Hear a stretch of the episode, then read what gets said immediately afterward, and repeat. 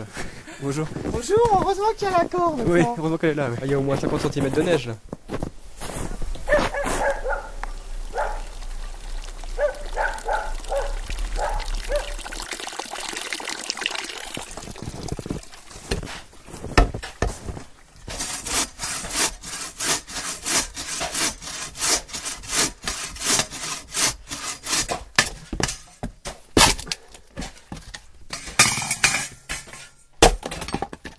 En fait, ce qu'on cherchait, c'est de vivre dans un autre temps. Hein. Parce que celui-là ne nous convenait pas.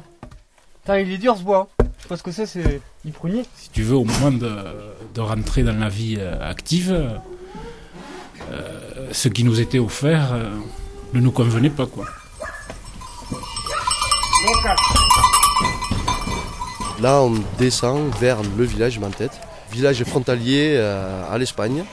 Et on a 4 vallées pour nous tout seuls, que de la nature pour nous. On ne voit aucun autre village, on est vraiment très isolé. Je crois que c'est un des villages les plus isolés de tous les Pyrénées.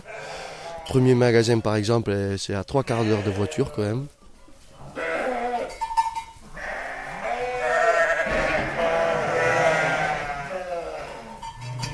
Après 68, il y a eu des gens qui ont fait des expériences de vie l'hiver ici, en autonomie. À l'époque, il y avait pas la route n'était pas déneigée. Mantet avait aussi une aura particulière, quoi, pour nous, jeunes, dans le département, quoi. Et c'est tout ça. Et puis la porte qui s'est ouverte, on est rentré par les bergers. Voilà, et puis on a pris la porte. Quand elle s'est ouverte, on y est allé. Parce que bon, les babacouls de l'époque, ils descendaient, ils s'en allaient, ils faisaient les saisons de pêche dans la plaine, et puis après ils descendaient, ils allaient sur le Maroc, puis ils remontaient, et puis quelques-uns se sont installés dans les montagnes, quoi.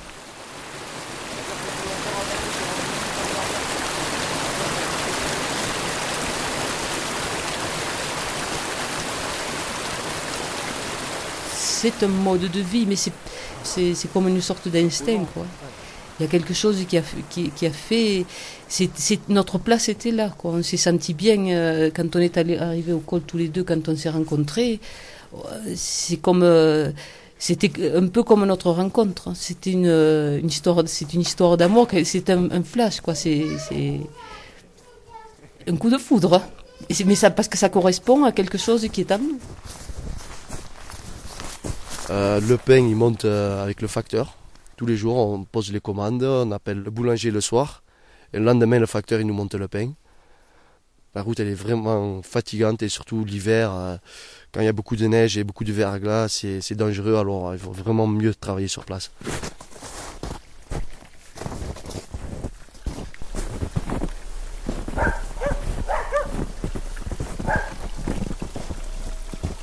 C'était le dernier village de France d'avoir l'électricité, je crois que c'était, si je me rappelle bien, en 83.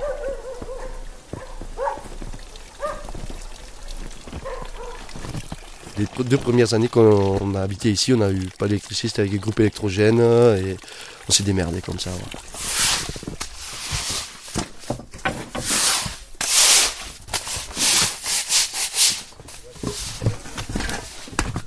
Il y a 30 ans, il n'y avait personne ici. C'était que habité pendant l'été. C'était les bergers qui remontaient avec leurs troupeaux de la plaine, qui remontaient en transhumance. Et il y a 30 ans, il y a des autres gens qui sont venus habiter à l'année. C'est surtout, je crois, des gens, des aventuriers, des gens qui cherchaient quelque chose d'autre. Il y avait des gens qui sont arrivés ici par hasard. Et comme le cadre, il est vraiment magnifique, les gens ils sont restés bloqués par cette beauté de nature.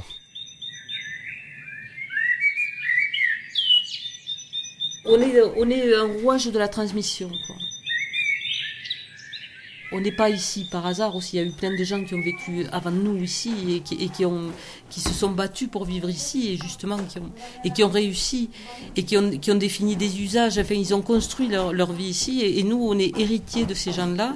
On transmet, voilà, on doit transmettre. Moi j'ai travaillé, j'ai aidé mes parents depuis que je suis petit. Et là j'avais fait un an de contrat de professionnalisation avec mes parents en fait. Et j'étais toujours là, quoi, leur donner un coup de main et tout ça, quoi. Mais bon, là je vais aller travailler en bas. À Mantet, c'est bien joli, mais il faut gagner sa vie aussi. Il n'y a pas du travail pour tout le monde, ou sinon il faut avoir une idée pour pouvoir rester ici et vivre, quoi. Mais d'abord, il faut gagner des sous, il faut se donner les moyens de pouvoir rester là, quoi. Parce que si t'as pas les moyens de pouvoir aller rester là, tu fais rien ici. Tu vois, il n'y a pas de travail, de maçonnerie ou quoi que ce soit, quoi. C'est un petit village. Ça vit surtout du tourisme et de l'élevage. C'est des gîtes, un restaurant. Il y a 3 gîtes, un restaurant et 3 éleveurs, quoi. Et c'est un revenu principal. Il n'y a que Chantal, la mère de Julie, une copine, qui va travailler à Pi, à la réserve naturelle de Pi, en fait, pour faire des animations et tout ça, quoi. Et elle fait la route tous les jours, quoi. Et moi, si je devais faire la route tous les jours pour aller travailler à Perpignan, tu vois, c'est pas possible, quoi, parce que ça met... T'en as pour 1h30 tous les jours, et la route, en plus, elle est fatigante, quoi. Ça monte, ça descend. L'hiver, quand il y a de la neige, c'est pas évident, hein. Ouais, moi, je me range, parce que là, l'autre, là... Ils vendent pas ces bouts-là, il faut faire plus petit. Pourquoi tu prends pas le gros merlin? Voilà. Allez, là.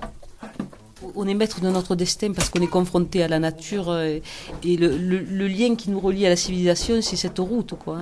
De toute manière, ça se mérite parce que c'est pas comme ça. Il y a une somme de peine, et puis autant les joies sont grandes, autant la souffrance, je dirais. Et on vit intensément.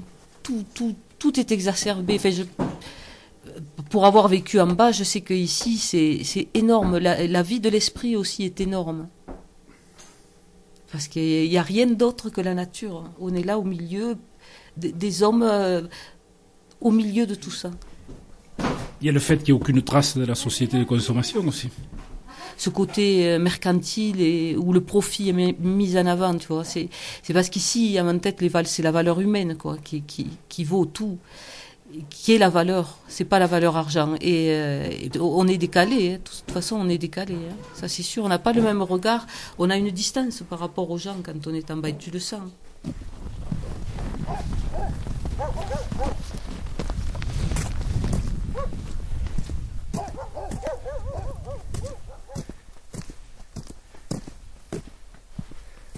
Silence. Podcast.